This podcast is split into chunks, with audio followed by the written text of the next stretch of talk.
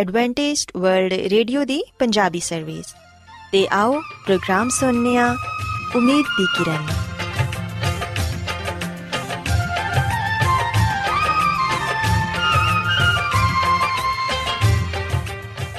ਸਾਥਿਓ, ਮੈਂ ਤੁਹਾਡੀ ਮੇਜ਼ਬਾਨ ਫਰਾ ਸਲੀਮ ਪ੍ਰੋਗਰਾਮ ਉਮੀਦ ਦੀ ਕਿਰਨ ਦੇ ਨਾਲ ਤੁਹਾਡੀ ਖidmat 'ਚ ਹਾਜ਼ਰ ਹਾਂ। ਮੇਰੇ ਵੱਲੋਂ ਪ੍ਰੋਗਰਾਮ ਸੁਣਨ ਵਾਲੇ ਸਾਰੇ ਸਾਥੀਆਂ ਨੂੰ ਮੇਰਾ ਪਿਆਰ ਭਰਾ ਸਲਾਮ, ਕਬੂਲ ਹੋਏ। ਸਾਥਿਓ ਉਮੀਦ ਕਰਨੀ ਆ ਕਿ ਤੁਸੀਂ ਸਾਰੇ ਖੁਦਾ ਤਾਲਾ ਦੇ ਫਜ਼ਲੋ ਕਰਮ ਨਾਲ ਖੈਰੀਅਤ ਨਾਲ ਤੇ ਸਾਡੀ ਇਹ ਦੁਆ ਹੈ ਕਿ ਤੁਸੀਂ ਸਦਾ ਖੁਸ਼ ਰਹੋ ਸਲਾਮਤ ਰਹੋ ਤੇ ਖੁਦਾ ਤਾਲਾ ਤੁਹਾਨੂੰ ਆਪਣੀਆਂ ਬਹੁਤ ਸਾਰੀਆਂ ਬਰਕਤਾਂ ਨਾਲ ਨਵਾਜ਼ੇ ਸਾਥਿਓ ਇਸ ਤੋਂ ਪਹਿਲਾਂ ਕਿ ਅੱਜ ਦੇ ਪ੍ਰੋਗਰਾਮ ਨੂੰ ਸ਼ੁਰੂ ਕੀਤਾ ਜਾਏ ਮੈਂ ਚਾਹਾਂਗੀ ਕਿ ਸਭ ਤੋਂ ਪਹਿਲੇ ਤੁਸੀਂ ਪ੍ਰੋਗਰਾਮ ਦੀ ਤਫਸੀਲ ਸੁਣ ਲਵੋ ਤੇ ਅੱਜ ਦੇ ਪ੍ਰੋਗਰਾਮ ਦੀ ਤਫਸੀਲ ਕੁਝ ਇਸ ਤਰ੍ਹਾਂ ਹੈ ਕਿ ਪ੍ਰੋਗਰਾਮ ਦਾ ਆਗਾਜ਼ ਇੱਕ ਗੀਤ ਨਾਲ ਹੋਏਗਾ ਤੇ ਗੀਤ ਦੇ ਬਾਅਦ ਸਿਹਤ ਦਾ ਪ੍ਰੋਗਰਾਮ ਤੰਦਰੁਸਤੀ ਹਜ਼ਾਰ ਨਿਮਤ ਤੁਹਾਡੀ ਖidmat 'ਚ ਪੇਸ਼ ਕੀਤਾ ਜਾਏਗਾ ਤੇ ਸਿਹਤ ਦੇ ਹਵਾਲੇ ਤੋਂ ਤੁਹਾਨੂੰ ਮਫੀਦ مشਵਰੇ ਦਿੱਤੇ ਜਾਣਗੇ, ਜਿਨ੍ਹਾਂ ਤੇ ਅਮਲ ਕਰਕੇ ਤੁਸੀਂ ਨਾ ਸਿਰਫ ਆਪਣੀ ਬਲਕਿ ਆਪਣੇ ਖਾਨਦਾਨ ਦੀ ਸਿਹਤ ਦਾ ਵੀ ਖਿਆਲ ਰੱਖ ਸਕਦੇ ਹੋ। ਤੇ ਸਾਥਿਓ, ਪ੍ਰੋਗਰਾਮ ਦੇ ਆਖਿਰ 'ਚ ਖੁਦਾ ਦੇ ਖਾਦਮ ਅਜ਼ਮਤ ਇਮਨੁਅਲ ਖੁਦਾਵੰਦ ਦੇ ਅਲਾਹੀ ਪਾਕਲਾਮ ਚੋਂ ਪੈਗਾਮ ਪੇਸ਼ ਕਰਨਗੇ। ਉਮੀਦ ਕਰਨੇ ਆ ਕਿ ਅੱਜ ਦੇ ਪੈਗਾਮ ਦੇ ਜ਼ਰੀਏ ਯਕੀਨਨ ਤੁਸੀਂ ਖੁਦਾਵੰਦ ਕੋਲੋਂ ਬਰਕਤ ਪਾਓਗੇ ਸੋ ਆਓ ਸਾਥਿਓ ਪ੍ਰੋਗਰਾਮ ਦਾ ਆਗਾਜ਼ ਇਸ ਰੂਹਾਨੀ ਗੀਤ ਨਾਲ ਕਰਨੇ ਆ ਤੁਸੀਂ ਗਾਓ ਸਨਾ ਗਾਓ ਸਨਾ ਤੁਸੀਂ ਅਬਦੀ ਤੁਸੀਂ ਗਾਓ ਸਨਾ ਗਾਓ ਸਨਾ ਤੁਸੀਂ ਅਬਦੀ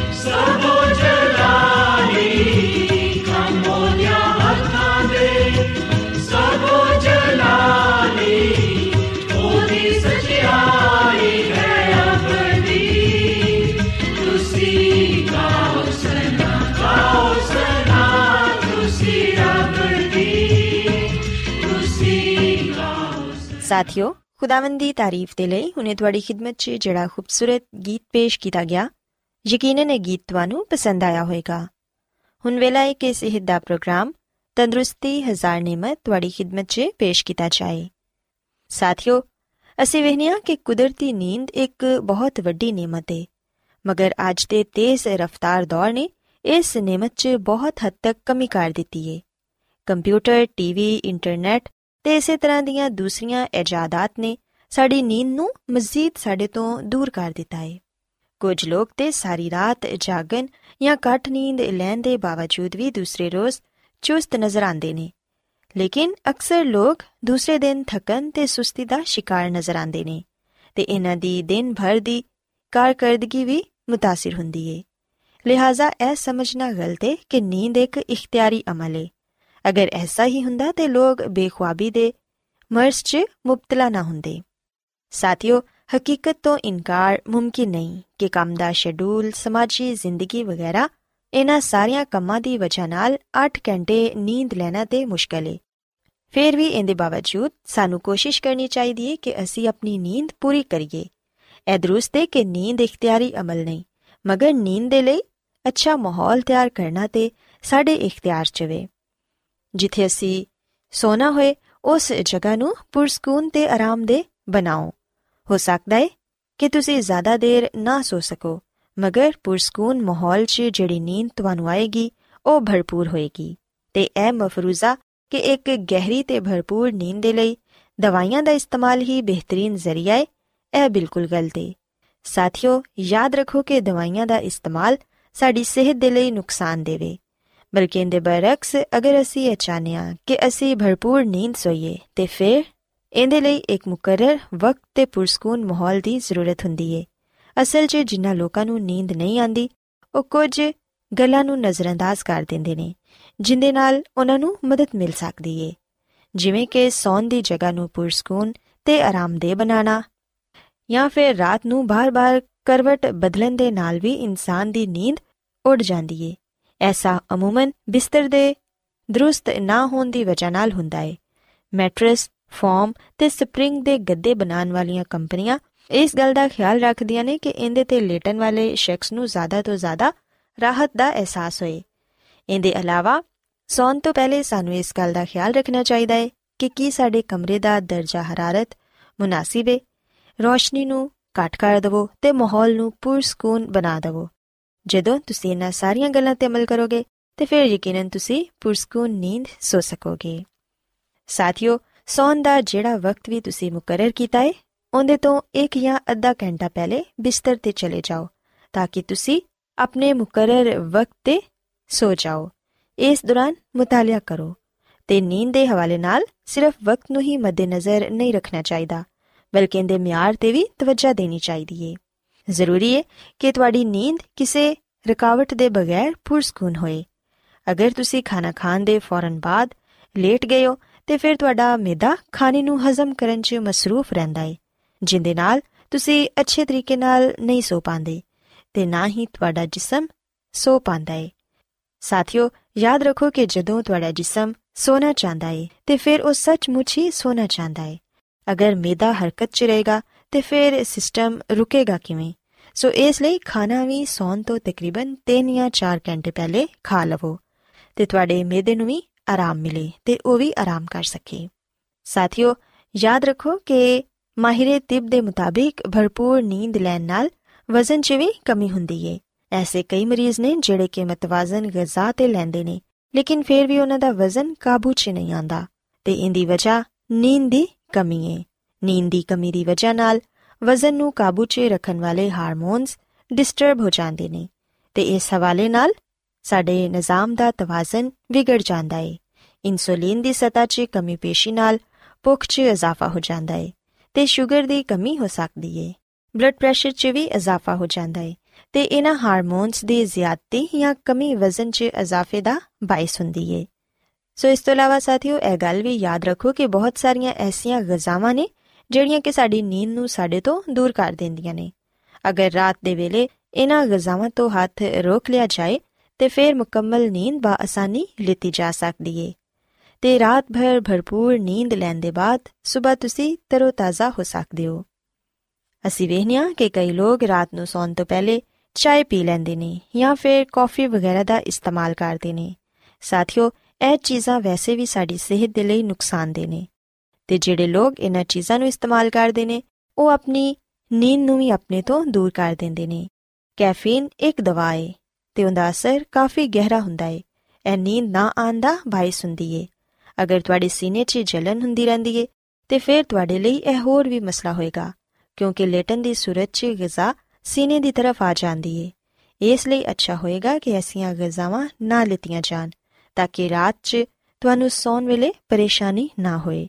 ਤੇ ਤੁਸੀਂ ਆਰਾਮ ਨਾਲ ਸੋ ਸਕੋ। ਸਾਥਿਓ, ਖੁਦਾਵੰਦ ਦੀ ਖਾਦਮਾ ਮਿਸਿਸ ਐਲਨ ਜੀ ਵਾਈਟ ਆਪਣੀ ਕਿਤਾਬ ਸ਼ਿਫਾ ਦੇ ਚਸ਼ਮੇ 'ਚ ਸਾਨੂੰ ਇਹ ਦੱਸਦੀ ਏ ਕਿ ਬਾਜ਼ ਲੋਕ ਬਹੁਤ ਜ਼ਿਆਦਾ ਕੰਮ ਕਰਕੇ ਖੁਦ ਨੂੰ ਬਿਮਾਰ ਕਰ ਲੈਂਦੇ ਨੇ। ਸੋ ਐਸੇ ਲੋਕਾਂ ਦੇ ਲਈ ਆਰਾਮ, ਫਿਕਰਾਂ ਤੋਂ ਆਜ਼ਾਦੀ ਤੇ ਮਤਵਾਜ਼ਨ ਗਿਜ਼ਾ ਲੈਣਾ ਬਹੁਤ ਹੀ ਜ਼ਰੂਰੀ ਏ।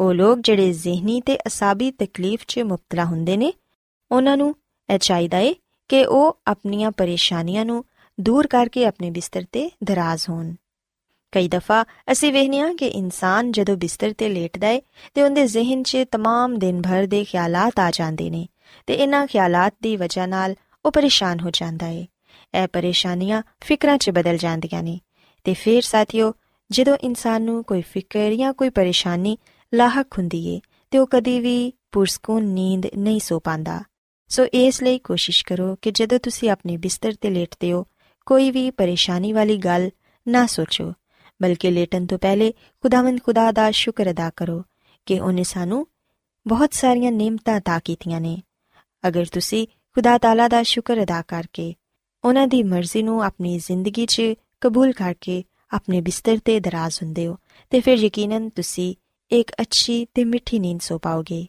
ਤੇ ਤੁਹਾਡੀ ਸਿਹਤ ਵੀ ਬਿਹਤਰ ਰਹੇਗੀ ਯਾਦ ਰੱਖੋ ਕਿ ਭਰਪੂਰ ਨੀਂਦ ਸਾਨੂੰ ਤਰੋ-ਤਾਜ਼ਾ ਤੇ ਚਾਕੋ ਚੌਬੰਦ ਬਣਾਉਂਦੀ ਏ ਸੋ ਸਾਥੀਓ, ਅੱਜ ਤੋਂ ਹੀ ਆਪਣੀਆਂ ਗਜ਼ਾਵਾਂ ਤੇ ਆਦਤਾਂ 'ਚ ਤਬਦੀਲੀ ਲਿਆਓ ਤੇ ਇੱਕ ਅੱਛੀ ਤੇ ਭਰਪੂਰ ਨੀਂਦ ਸੋਵੋ ਤਾਂ ਕਿ ਤੁਸੀਂ ਬਹੁਤ ਸਾਰੇ ਸਿਹਤ ਦੇ ਮਸਾਇਲ ਤੋਂ ਮਹਿਫੂਜ਼ ਰਹਿ ਪਾਓ। ਉਮੀਦ ਕਰਨੀਆ ਕਿ ਅੱਜ ਸਿਹਤ ਦੀਆਂ ਗੱਲਾਂ ਤੁਹਾਨੂੰ ਪਸੰਦ ਆਈਆਂ ਹੋਣਗੀਆਂ। ਮੇਰੀ ਇਹ ਦੁਆ ਹੈ ਕਿ ਖੁਦਾਵੰਦ ਖੁਦਾ ਤੁਹਾਡੇ ਨਾਲ ਹੋਣ ਤੇ ਤੁਹਾਨੂੰ ਸਾਰਿਆਂ ਨੂੰ ਆਪਣੀਆਂ ਬਹੁਤ ਸਾਰੀਆਂ ਬਰਕਤਾਂ ਨਾਲ ਨਵਾਜ਼ਨ। ਆਓ ਹੁਣ ਖੁਦਾਵੰਦ ਦੀ ਤਾਰੀਫ 'ਚ ਇੱਕ ਹੋਰ ਖੂਬਸੂਰਤ ਗੀਤ ਸੁਣਨੇ ਆ ਸਭ ਖੁਦਾਵੰਦ ਬਾਦਸ਼ਾਹ ਹੈ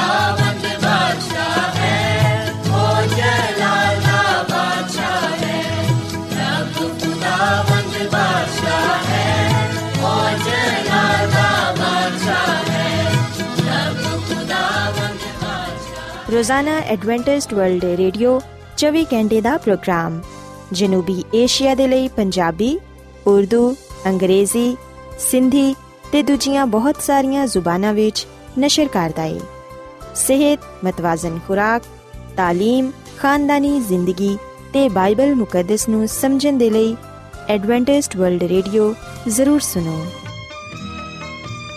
سامعین بائبل مقدس کی تعلیمات کو मज़ीद सीखने के लिए, या अगर आपका कोई सवाल हो तो आप हमसे व्हाट्सएप के ज़रिए इस नंबर पर रबता कर सकते हैं।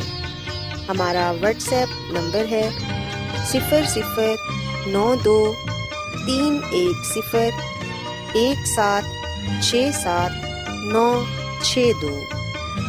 नंबर एक बार फिर नोट कर लें, zero zero nine two 3101767962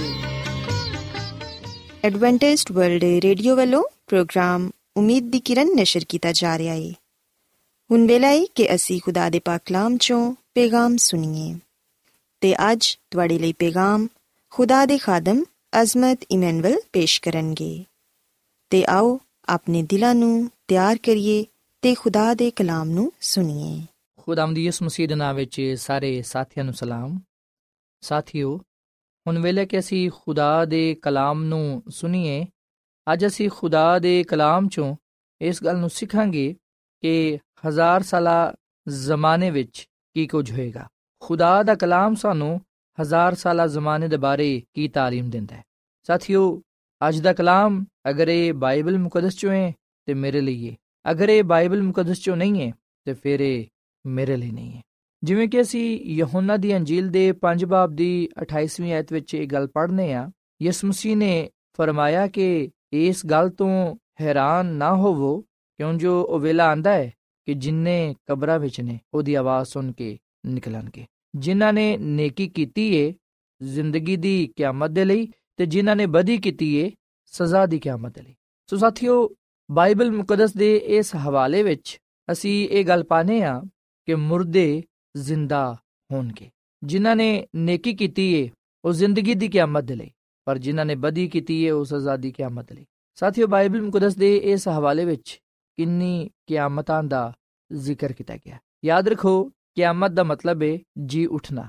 ਜ਼ਿੰਦਗੀ ਦੀ ਕਿਆਮਤ ਯਾਨੀ ਕਿ ਜ਼ਿੰਦਗੀ ਦੇ ਲਈ ਜੀ ਉਠਣਾ, ਤੇ ਦੂਜਾ ਹੈ ਸਜ਼ਾ ਦੀ ਕਿਆਮਤ ਯਾਨੀ ਕਿ ਸਜ਼ਾ ਦੇ ਲਈ ਜੀ ਉਠਣਾ। ਤੇ ਖੁਦਾ ਦਾ ਕਲਾਮ ਸਾਨੂੰ ਇਹ ਗੱਲ ਦੱਸਦਾ ਹੈ ਕਿ ਯਿਸੂ ਮਸੀਹ ਦੀ ਪਹਿਲੀ ਆਮਦ ਗੁਨਾਹਗਾਰਾਂ ਦੇ ਲਈ ਹੋਈ ਤੇ ਦੂਜੀ ਆਮਦ ਹੋਣ ਰਾਸਤਬਾਜ਼ਾਂ ਦੇ ਲਈ ਹੋਏਗੀ। ਤੇ ਯਾਦ ਰੱਖੋ ਕਿ ਯਿਸੂ ਮਸੀਹ ਦੀ ਦੂਜੀ ਆਮਦ ਤੇ ਸਿਰਫ ਤੇ ਸਿਰਫ ਰਾਸਤਬਾਜ਼ ਮੁਰਦੇ ਜ਼ਿੰਦਾ ਕੀਤੇ ਜਾਣਗੇ।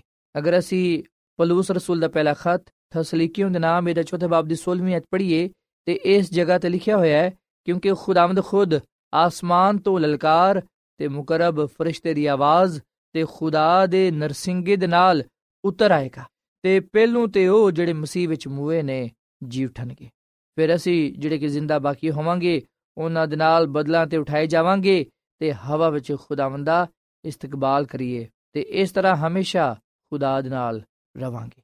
ਸੋ ਮੇਰੇ ਸਾਥੀਓ, ਜ਼ਿੰਦਗੀ ਦੀ ਕਿਆਮਤ, ਯਾਨੀ ਕਿ ਪਹਿਲੀ ਕਿਆਮਤ, ਯਿਸੂ ਮਸੀਹ ਦੀ ਦੂਜੀ ਆਮਦ ਦੇ ਵੇਲੇ ਹੋਏਗੀ। ਯਿਸੂ ਮਸੀਹ ਦੀ ਦੂਜੀ ਆਮਦ ਦੇ ਵੇਲੇ ਸਿਰਫ ਤੇ ਸਿਰਫ ਰਾਸਤਬਾਜ਼ ਮੁਰਦੇ ਜ਼ਿੰਦਾ ਕੀਤੇ ਜਾਣਗੇ। ਜਦਕਿ ਬਦਕਾਰ ਗੁਨਾਹਗਾਰ ਜਿਨ੍ਹਾਂ ਨੇ ਤੋਬਾ ਨਹੀਂ ਕੀਤੀ ਹੋਏਗੀ ਉਹ ਕਬਰਾਂ ਵਿੱਚ ਹੀ ਪਏ ਰਹਿਣਗੇ ਉਹ ਜ਼ਿੰਦਾ ਨਹੀਂ ਕੀਤੇ ਜਾਣਗੇ ਤੇ ਮੁਕਾਸ਼ਵਦ ਕਿਤਾਬ ਦੇ 20 ਬਾਬ ਦੀ 6ਵੀਂ ਆਇਤ ਵਿੱਚ ਲਿਖਿਆ ਹੈ ਮੁਬਾਰਕ ਤੇ ਮੁਕੱਦਸ ਉਹ ਨੇ ਜਿਹੜੇ ਪਹਿਲੀ ਕਿਆਮਤ ਵਿੱਚ ਸ਼ਰੀਕ ਹੋਣਗੇ ਸੋ ਯਾਦ ਰੱਖੋ ਮੁਬਾਰਕ ਤੇ ਮੁਕੱਦਸ ਉਹ ਨੇ ਜਿਹੜੇ ਪਹਿਲੀ ਕਿਆਮਤ ਵਿੱਚ ਸ਼ਰੀਕ ਹੋਣਗੇ ਯਾਨੀ ਕਿ ਜਿਹੜੇ ਯਿਸੂ ਮਸੀਹ ਦੀ ਦੂਜੀ ਆਮਦ ਦੇ ਵੇਲੇ ਜ਼ਿੰਦਾ ਕੀਤੇ ਜਾਣਗੇ ਮਸੀਹ ਵਿੱਚ ਮੇਰੇ ਸਾਥੀਓ ਜਿਵੇਂ ਕਿ ਅੱਜ ਇਸ ਦੁਨੀਆਂ ਵਿੱਚ ਦੋ ਗਰੁੱਪ ਪਾਏ ਜਾਂਦੇ ਨੇ, ਦੋ ਗਰੋਹ ਪਾਏ ਜਾਂਦੇ ਨੇ, ਇੱਕ ਰਾਸਤਬਾਜ਼ਾਂ ਦਾ ਤੇ ਇੱਕ ਬਦਕਾਰਾਂ ਦਾ। ਤੇ ਯਿਸੂ ਮਸੀਹ ਦੀ ਦੂਜੀ ਆਮਦ ਦੇ ਵੇਲੇ ਵੀ ਦੋ ਗਰੋਹ ਹੋਣਗੇ, ਇੱਕ ਰਾਸਤਬਾਜ਼ਾਂ ਦਾ ਤੇ ਦੂਜਾ ਬਦਕਾਰਾਂ ਦਾ। ਯਿਸੂ ਮਸੀਹ ਦੀ ਦੂਜੀ ਆਮਦ ਦੇ ਵੇਲੇ ਰਾਸਤਬਾਜ਼ ਆਸਮਾਨ ਤੇ ਚਲੇ ਜਾਣਗੇ, ਜਦਕਿ ਜਿਹੜੇ ਬਦਕਾਰ ਹੋਣਗੇ, ਜਿਨ੍ਹਾਂ ਨੇ ਤੋਬਾ ਨਹੀਂ ਕੀਤੀ ਹੋਏਗੀ, ਉਹ ਜ਼ਿੰਦਗੀ ਤੋਂ ਮਹਿਰੂਮ ਹੋ ਜਾਣਗੇ। ਜਿਹੜੇ ਕਬਰਾਂ ਵਿੱਚ ਨੇ, ਬਦਕਾਰ ਉਹ ਤੇ ਪਏ ਰਹਿਣਗੇ, ਪਰ ਜਿਹੜੇ ਉਸ ਵੇਲੇ ਜ਼ਿੰਦਾ ਹੋਣਗੇ ਬਦਕਾਰ ਉਹ ਖੁਦਾ ਦੇ ਜਲਾਲ ਨੂੰ ਵੇਖਦੇ ਹੋਇਆਂ ਮਸੀਹ ਯਸੂ ਦੀ ਦੂਜੀ ਆਮਦ ਦੇ ਵੇਲੇ ਉਹ ਚਟਾਨਾਂ ਵੱਲ, ਪਹਾੜਾਂ ਵੱਲ ਭੱਜਣਗੇ ਤੇ ਕਹਿਣਗੇ ਕਿ ਸਾਡੇ ਤੇ ਡਿੱਗ ਪਵੋ ਤੇ ਸਾਨੂੰ ਬਰਰਾ ਦੇ ਗਜ਼ਬ ਤੋਂ ਬਚਾ ਲਵੋ। ਸੋ ਮਸੀਹ ਵਿੱਚ ਮੇਰੇ ਸਾਥੀਓ, ਅੱਜ ਅਸੀਂ ਆਪਣੀ ਜ਼ਿੰਦਗੀ ਦੇ ਗੌਰਵ ਖੋਸ ਕਰੀਏ ਕਿ ਕਿਦਰੇ ਅਸੀਂ ਉਹਨਾਂ ਲੋਕਾਂ ਵਿੱਚ ਨਾ ਸ਼ਾਮਿਲ ਹੋ ਜਾਈਏ, ਜਿਹੜੇ ਕਿ ਮਸੀਹ ਯਸੂ ਦੀ ਆਮਦ ਦੀ ਤਜੱਲੀ ਦੇ ਨਾਲ ਹਲਾਕ ਹੋ ਜਾਣਗੇ। ਸੋ ਯਾਦ ਰੱਖੋ ਯਿਸੂ ਮਸੀਹ ਬਾਦਸ਼ਾਹ ਬਣ ਕੇ ਆਏਗਾ ਇਸ ਦੁਨੀਆਂ ਵਿੱਚ। ਸੋ ਉਹ ਸਾਨੂੰ ਦਾਅਵਾ ਦਿੰਦਾ ਹੈ ਕਿ ਅਸੀਂ ਉਹਦੇ ਕੋਲ ਆਈਏ ਤੇ ਉਹਨੂੰ ਆਪਣਾ ਨਜਾਤ ਦੇਹਿੰਦਾ ਕਬੂਲ ਕਰੀਏ। ਉਹਦੇ ਤੇ ਈਮਾਨ ਰੱਖੀਏ। ਕਿਉਂਕਿ ਅਸੀਂ ਵੇਖਣਾ ਕਿ ਯਿਸੂ ਮਸੀਹ ਆਸਮਾਨ ਤੇ ਇਸ ਲਈ ਗਏ ਨੇ ਤਾਂ ਕਿ ਸਾਡੇ ਲਈ ਜਗ੍ਹਾ ਤਿਆਰ ਕਰਨ ਤੇ ਫਿਰ ਆ ਕੇ ਸਾਨੂੰ ਆਪਣੇ ਨਾਲ ਲੈ ਜਾਣ। ਸੋ ਯਾਦ ਰੱਖੋ, ਯਿਸੂ ਮਸੀਹ ਦੀ ਦੂਜੀ ਆਮਦ ਤੇ ਜਿਹੜਾ ਪਹਿਲਾ ਵਾਕਿਆ ਪੇਸ਼ ਹੋਏਗਾ, ਉਹ ਇਹ ਰਾਸਤਬਾਜ਼ਾਂ ਦਾ ਜ਼ਿੰਦਾ ਕੀਤਾ ਜਾਣਾ ਫਿਰ ਦੂਜਾ ਜਿਹੜਾ ਕੰਮ ਹੋਏਗਾ ਉਹ ਇਹ ਰਾਸਤਬਾਜ਼ਾਂ ਨੂੰ ਹਮੇਸ਼ਾ ਦੀ ਜ਼ਿੰਦਗੀ ਹਾਸਲ ਹੋਏਗੀ ਤੇ ਤੀਜਾ ਕੰਮ ਇਹ ਹੋਏਗਾ ਕਿ ਸਰੀਰ ਉਸ ਵੇਲੇ ਹਲਾਕ ਹੋ ਜਾਣਗੇ, ਯਿਸੂ ਮਸੀਹ ਦੀ ਆਮਦ ਦੀ ਤਜੱਲੀ ਦੇ ਨਾਲ ਉਹ ਖਤਮ ਹੋ ਜਾਣਗੇ। ਬਦਕਾਰ ਮੁਰਦੇ ਆਪਣੀ ਕਬਰਾਂ ਵਿੱਚ ਪਏ ਰਹਿਣਗੇ, ਜਦਕਿ ਰਾਸਤਬਾਜ਼ ਮਸੀਹ ਯਸੂ ਦੇ ਨਾਲ ਆਸਮਾਨ ਤੇ ਚਲੇ ਜਾਣਗੇ। ਸੋ ਇਹ ਤੇ ਗੱਲ ਹੈ ਕਿ ਜਦੋਂ ਯਿਸੂ ਮਸੀਹ ਆਏਗਾ ਉਦੋਂ ਕੀ ਹੋਏਗਾ? ਆਓ ਅਸੀਂ ਕੁਝ ਦੇਰ ਦੇ ਲਈ ਇਸ ਗੱਲ ਨੂੰ ਵੇਖੀਏ ਕਿ ਯਿਸੂ ਮਸੀਹ ਦੇ ਆਉਣ ਦੇ ਬਾਅਦ ਇਸ ਦੁਨੀਆ ਦੀ ਕੀ ਹਾਲਤ ਹੋਏਗੀ? ਸ਼ੈਤਾਨ ਦੇ ਨਾਲ ਕੀ ਹੋਏਗਾ? ਖੁਦਾ ਜ਼ਮੀਨ ਨੂੰ ਕਦੋਂ ਨਵਾਂ ਬਣਾਏਗਾ? ਕੀ ਇਹ ਹਜ਼ਾਰ ਸਾਲਾ ਜ਼ਮਾਨੇ ਦੇ ਦੌਰਾਨ ਜ਼ਮੀਨ ਤੇ ਕੋਈ ਜ਼ਿੰਦਾ ਹੋਏਗਾ? ਬਾਈਬਲ ਮੁਕੱਦਸ ਯਾਨੀ ਕਿ ਮੁਕਾਸ਼ਵਾ ਦੀ ਕਿਤਾਬ ਸਾਨੂੰ ਇਸ ਗੱਲ ਦੇ ਬਾਰੇ ਕੀ ਤਾਲੀਮ ਦਿੰਦੀ ਹੈ? ਮੁਕਾਸ਼ਵਾ ਦੀ ਕਿਤਾਬ ਦੇ 20 ਬਾਬ ਦੀ ਪਹਿਲੀ ਆਇਤ ਵਿੱਚ ਲਿਖਿਆ ਹੈ, ਫਿਰ ਮੈਂ ਇੱਕ ਹੋਰ ਫਰਿਸ਼ਤੇ ਨੂੰ ਆਸਮਾਨ ਤੋਂ ਉਤਰਦੇ ਵਿਖਣਾ ਵਾ, ਜਿਹਦੇ ਹੱਥ ਵਿੱਚ ਅਥਾ ਕੜੇ ਦੀ ਚਾਬੀ ਤੇ ਵੱਡੀ ਜ਼ੰਜੀਰ ਹੈ ਉਹਨੇ ਉਸ ਅਜ਼ਦਹਾ ਯਾਨੀ ਪੁਰਾਣੇ ਸੱਪ ਨੂੰ, ਜਿਹੜਾ ਅਬਲੀਸ ਤੇ ਸ਼ੈਤਾਨ ਹੈ ਪਕੜ ਕੇ ਹਜ਼ਾਰ ਸਾਲ ਦੇ ਲਈ ਬੰਨਿਆ ਸੋ ਮਸੀਹ ਵਿੱਚ ਮੇਰੇ ਸਾਥੀਓ, ਯਿਸੂ ਮਸੀਹ ਦੀ ਦੂਜੀ ਆਮਦ ਦੇ ਬਾਅਦ ਇਹ ਜ਼ਮੀਨ ਅਥਾਗੜਾ ਦੇ ਵਾਂਗੂ ਹੋਏਗੀ। ਯਾਦ ਰੱਖੋ, ਇਸ ਤੋਂ ਮੁਰਾਦ ਹੈ ਕਿ ਦੁਨੀਆ ਦੀ ਹਾਲਤ ਫਿਰ ਉਸੇ ਤਰ੍ਹਾਂ ਹੋ ਜਾਏਗੀ ਜਿਵੇਂ ਦੀ ਇਹ ਪਹਿਲੋਂ ਸੀ। ਜਿਵੇਂ ਕਿ ਅਸੀਂ ਪਦਾਇਸ਼ ਦੀ ਕਿਤਾਬ ਵਿੱਚ ਪੜ੍ਹਨੇ ਆ, ਪਹਿਲੇ ਬਾਬ ਦੀ ਦੋ ਤਿੰਨ ਆਇਤਾਂ ਵਿੱਚ ਕਿ ਜ਼ਮੀਨ ਵਿਰਾਨ ਤੇ ਸੁਨਸਾਨ ਸੀ। ਤੇ ਜ਼ਮੀਨ ਦੇ ਉੱਤੇ ਹਨੇਰਾ ਸੀ। ਤੁਮਸੀ ਵਿੱਚ ਮੇਰੇ ਸਾਥੀਓ ਯਾਦ ਰੱਖਿਆ ਜੇ, ਅਥਾ ਗੜੇ ਤੋਂ ਮੁਰਾਦ ਜ਼ਮੀਨ ਦਾ ਵਿਰਾਨ ਤੇ ਸੁਨਸਾਨ ਹੋਣਾ। ਸੋ ਹਜ਼ਾਰ ਸਾਲਾ ਜ਼ਮਾਨੇ ਦੇ ਦੌਰਾਨ ਇਹ ਜ਼ਮੀਨ ਵਿਰਾਨ ਤੇ ਸੁਨਸਾਨ ਹੋਏਗੀ ਤੇ ਸ਼ੈਤਾਨ ਇਸ ਦੁਨੀਆ ਵਿੱਚ ਹੋਏਗਾ। ਜਿਵੇਂ ਕਿ ਲਿਖਿਆ ਕਿ ਜ਼ੰਜੀਰ ਦੇ ਨਾਲ ਉਹਨੂੰ ਬੰਨਿਆ ਗਿਆ, ਯਾਨੀ ਕਿ ਇਸ ਤੋਂ ਦੇ ਅਲਾਮਤੀ ਤੌਰ ਨਾਲ ਉਹ ਬੰਨਿਆ ਹੋਏਗਾ, ਉਹ ਕਿਸੇ ਨੂੰ ਗੁੰਮਰਾਹ ਨਹੀਂ ਕਰ ਸਕੇਗਾ, ਕਿਉਂਕਿ ਹਰ ਤਰਫ ਮੁਰਦੇ ਹੀ ਮੁਰਦੇ ਪਏ ਹੋਣਗੇ। ਸੋ ਵਿੱਚ ਮੇਰੇ ਸਾਥੀਓ, ਰਾਸਤਬਾਜ਼ ਤੇ ਹਜ਼ਾਰ ਸਾਲਾ ਜ਼ਮਾਨੇ ਦੇ ਦੌਰਾਨ ਆਸਮਾਨ ਤੇ ਹੋਣਗੇ ਪਰ ਜ਼ਮੀਨ ਤੇ ਬਦਕਾਰ ਗੁਨਾਹਗਾਰ ਮੌਤ ਦੀ ਹਾਲਤ ਵਿੱਚ ਮੁਰਦਾ ਹਾਲਤ ਵਿੱਚ ਹੋਣਗੇ ਜ਼ਮੀਨ ਤੇ ਕੋਈ ਵੀ ਜ਼ਿੰਦਾ ਨਹੀਂ ਹੋਏਗਾ ਇਹ ਜ਼ਮੀਨ ਵਿਰਾਨ ਤੇ ਸੁਨਸਾਨ ਹੋਏਗੀ ਤੇ ਸਿਰਫ ਸ਼ੈਤਾਨ ਇਸ ਜ਼ਮੀਨ ਤੇ ਇਸ ਦੁਨੀਆਂ ਵਿੱਚ ਹੋਏਗਾ ਸੋ ਮਸੀਹ ਵਿੱਚ ਮੇਰੇ ਸਾਥੀਓ ਜਦੋਂ ਅਸੀਂ ਇਹਨਾਂ ਗੱਲਾਂ ਨੂੰ ਖੁਦਾ ਦੇ ਕਲਾਮ ਵਿੱਚ ਪੜ੍ਹਨੇ ਆ ਸਾਨੂੰ ਚਾਹੀਦਾ ਕਿ ਅਸੀਂ ਆਪਣੇ ਆਪ ਨੂੰ ਮਸੀਹ ਦੇ ਤਾਬੇ ਕਰੀਏ ਆਪਣੇ ਆਪ ਨੂੰ ਮਸੀਹ ਦੇ ਸਪੁਰਦ ਕਰੀਏ ਤਾਂ ਕਿ ਅਸੀਂ ਮੁਬਾਰਕ ਤੇ ਮੁਕੱਦਸ ਲੋਕਾਂ ਵਿੱਚ ਸ਼ਾਮਿਲ ਹੋ ਸਕੀਏ ਮੁਕਾਸ਼ਵਦ ਕਿਤਾਬ ਦੇ 20 ਬਾਬ ਦੀ 6ਵੀਂ ਆਇਤ ਵਿੱਚ ਲਿਖਿਆ ਹੋਇਆ ਹੈ ਕਿ ਮੁਬਾਰਕ ਤੇ ਮੁਕੱਦਸੋਂ ਨੇ ਜਿਹੜੀ ਪਹਿਲੀ ਕਿਆਮਤ ਵਿੱਚ ਸ਼ਰੀਕ ਹੋਣ, ਉਹਨਾਂ ਤੇ ਦੂਜੀ ਮੌਤ ਦਾ ਕੋਈ ਅਸਰ ਨਹੀਂ ਹੋਏਗਾ। ਬਲਕਿ ਉਹ ਖੁਦਾ ਤੇ ਮਸੀਹ ਦੇ ਕਾਇਨ ਹੋਣਗੇ ਤੇ ਉਹਨਾਂ ਦੇ ਨਾਲ ਹਜ਼ਾਰ ਬਰਸ ਦੇ ਲਈ ਬਾਦਸ਼ਾਹੀ ਕਰਨਗੇ। ਸੋ ਮਸੀਹ ਵਿੱਚ ਮੇਰੇ ਸਾਥੀਓ, ਹਜ਼ਾਰ ਸਾਲਾ ਜ਼ਮਾਨੇ ਦੇ ਦੌਰਾਨ ਖੁਦਾ ਸਾਨੂੰ ਸਾਡੇ ਸਾਰੇ ਸਵਾਲਾਂ ਦਾ ਜਵਾਬ ਦੇਵੇਗਾ। ਅਸੀਂ ਇਸ ਗੱਲ ਨੂੰ ਜਾਣਨ ਵਾਲੇ ਬਣਾਂਗੇ ਕਿ ਉਹਦਾ ਇਨਸਾਫ, ਉਹਦੀ ਮੁਹੱਬਤ ਹਰ ਇੱਕ ਦੇ ਲਈ ਇੱਕ ਵਰਗੀ ਹੈ। ਉਹ ਕਿਸੇ ਦਾ ਤਰਫਦਾਰ ਨਹੀਂ ਸੋ ਜਦੋਂ ਆਸਮਾਨੀ ਕਿਤਾਬਾਂ ਖੁੱਲਣ ਗਿਆ ਜਦੋਂ ਅਸੀਂ ਉਹਨਾਂ ਨੂੰ ਵੇਖਾਂਗੇ, ਅਸੀਂ ਸਮਝ ਜਾਵਾਂਗੇ ਕਿ ਖੁਦਾ ਸਾਡੇ ਨਾਲ ਕਿੰਨੀ ਮੁਹੱਬਤ ਕਰਦਾ ਹੈ। ਸੋ ਮਸੀਹ ਵਿੱਚ ਮੇਰੇ ਸਾਥੀਓ, ਹਜ਼ਾਰ ਸਾਲਾ ਜ਼ਮਾਨੇ ਦੇ ਦੌਰਾਨ ਰਾਸਤਬਾਜ਼ ਆਸਮਾਨ ਤੇ ਹੋਣਗੇ ਤੇ ਬਦਕਾਰ ਨਾਰਾਜ਼ ਇਸ ਜ਼ਮੀਨ ਤੇ ਮੁਰਦਾ ਹਾਲਤ ਵਿੱਚ ਹੋਣਗੇ।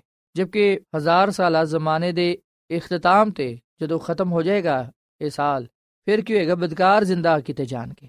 ਤੇ ਉਹ ਕਿਉਂ ਜ਼ਿੰਦਾ ਕੀਤੇ ਜਾਣਗੇ? ਸਜ਼ਾ ਦੇ ਲਈ ਜ਼ਿੰਦਾ ਕੀਤੇ ਜਾਣਗੇ। ਮੁਕਾਸ਼ਵਤ ਕਿਤਾਬ ਦੇ 20 ਬਾਬ ਦੇ 8 ਤੇ ਵਿੱਚ ਲਿਖਿਆ ਹੈ, ਉਹਨਾਂ ਦਾ ਸ਼ੁਮਾਰ ਸਮੁੰਦਰ ਦੀ ਰੇਤ ਦੇ ਬਰਾਬਰ ਹੋਏਗਾ।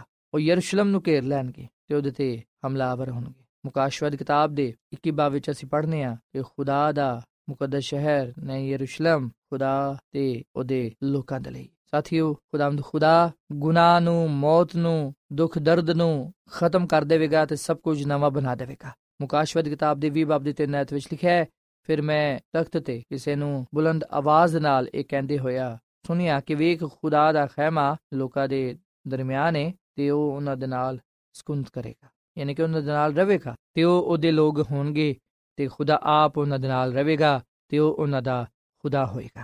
ਸੋ ਮਸੀਹ ਵਿੱਚ ਮੇਰੇ ਸਾਥੀਓ ਬਦਕਾਰ, ਸ਼ਰੀਰ, ਗੁਨਾਹਗਾਰ ਆਸਮਾਨ ਦੀ ਅੱਗ ਦੇ ਨਾਲ ਖਤਮ ਹੋ ਜਾਣਗੇ, ਜਲ ਜਾਣਗੇ, ਜਦਕਿ ਰਾਸਤਬਾਜ਼ ਅਬਦੁੱਲਾਬਾਦ ਖੁਦਾਵੰਦ ਆਪਣੇ ਖੁਦਾ ਦੇ ਨਾਲ ਰਹਿਣਗੇ।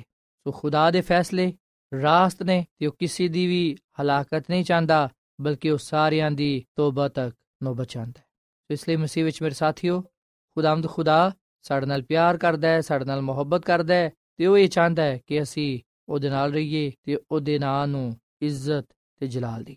ਸੋ ਅੱਜ ਅਸਾਂ ਖੁਦਾ ਦੇ ਕਲਾਮ ਚੋਂ ਹਜ਼ਾਰ ਸਾਲਾ ਜ਼ਮਾਨੇ ਦੇ ਬਾਰੇ ਸਿੱਖਿਆ ਸੁਨਿਆ ਤੇ ਇਸ ਗੱਲ ਨੂੰ ਜਾਣਿਆ ਕਿ ਖੁਦਾ ਆਂਦੀ ਹੈ ਤੇ ਯਿਸੂ ਮਸੀਹ ਦੀ ਦੂਜੀ ਆਮਦ ਤੇ ਹਜ਼ਾਰ ਸਾਲਾ ਜ਼ਮਾਨਾ ਸ਼ੁਰੂ ਹੋਏਗਾ ਤੇ ਜਦੋਂ ਹਜ਼ਾਰ ਸਾਲਾ ਜ਼ਮਾਨਾ ਸ਼ੁਰੂ ਹੋਏਗਾ, ਰਾਸਤਬਾਜ਼ ਲੋਕ ਤੇ ਆਸਮਾਨ ਤੇ ਹੋਣਗੇ, ਪਰ ਬਦਕਾਰ ਇਸ ਜ਼ਮੀਨ ਤੇ ਮੁਰਦਾ ਹਾਲਤ ਵਿੱਚ ਹੋਣਗੇ। ਜਦੋਂ ਹਜ਼ਾਰ ਸਾਲਾ ਜ਼ਮਾਨਾ ਖਤਮ ਹੋਏਗਾ, ਉਸ ਵੇਲੇ ਬਦਕਾਰ ਜ਼ਿੰਦਾ ਕੀਤੇ ਜਾਣਗੇ ਤਾਂ ਕਿ ਗੁਨਾਹ ਦੀ ਸਜ਼ਾ ਪਾ ਸਕਣ। ਸੋ ਖੁਦਾ ਨੇ ਸਾਡੇ ਵਾਸਤੇ ਆਸਮਾਨੀ ਬਾਦਸ਼ਾਹੀ ਕਾਇਮ ਕੀਤੀ ਹੈ ਤਾਂ ਕਿ ਅਸੀਂ ਉਹਦੇ ਵਿੱਚ ਜਾ ਸਕੀਏ ਤੇ ਅਬਦੁੱਲਾਬਾਦ ਉਹਦੇ ਨਾਲ ਰਹਿ ਸਕੀਏ। ਸੋ ਖੁਦਾਮ ਸਾਨੂੰ ਆਪਣੇ ਨਾਲ ਹਮੇਸ਼ਾ ਵਫਾਦਾਰ ਰਹਿਣ ਦੀ ਤੌਫੀਕ ਤਾ ਫਰਮਾਏ ਤੇ ਖੁਦਾ ਸਾਡੇ ਤੇ ਫਜ਼ਲ ਕਰੇ ਕਿ ਅਸੀਂ ਉਸ ਬਾਦਸ਼ਾਹੀ ਵਿੱਚ ਜਾਣ ਵਾਲੇ ਬਣੀਏ, ਜਿਹੜੇ ਕਿ ਖੁਦਾ ਨੇ ਸਾਡੇ ਸਾਰਿਆਂ ਵਾਸਤੇ ਤਿਆਰ ਕੀਤੀ ਹੈ ਖੁਦਾਮ ਸਾਨੂੰ ਇਸ ਕਲਾਮ ਦੇ ਵਿਸਲੇ ਨਾਲ ਬੜੀ ਬਰਕਤ ਦੇਵੇ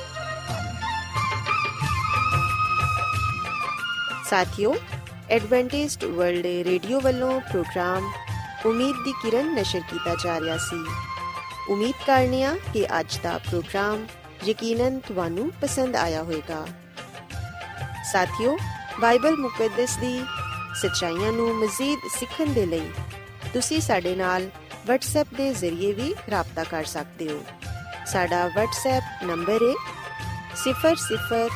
0092 310 1767 ਨੰਬਰ ਇੱਕ ਵਾਰੀ ਫੇਰ ਲਿਖ ਲਵੋ। Zero zero, nine, two, three, one, zero, one, seven, six, seven, nine, six, two. ਸਾਥੀਓ, ਕੱਲ ਇਸੇ ਵੇਲੇ ਤੇ ਇਸੇ ਫ੍ਰੀਕਵੈਂਸੀ ਤੇ ਦੁਬਾਰਾ ਤੁਹਾਡੇ ਨਾਲ ਮੁਲਾਕਾਤ ਹੋਏਗੀ। ਹੁਣ ਆਪਣੀ ਮੇਜ਼ਬਾਨ ਫਰਾ ਸਲੀਮ ਨੂੰ ਇਜਾਜ਼ਤ ਦਿਓ ਰੱਬ ਰਾਖਾ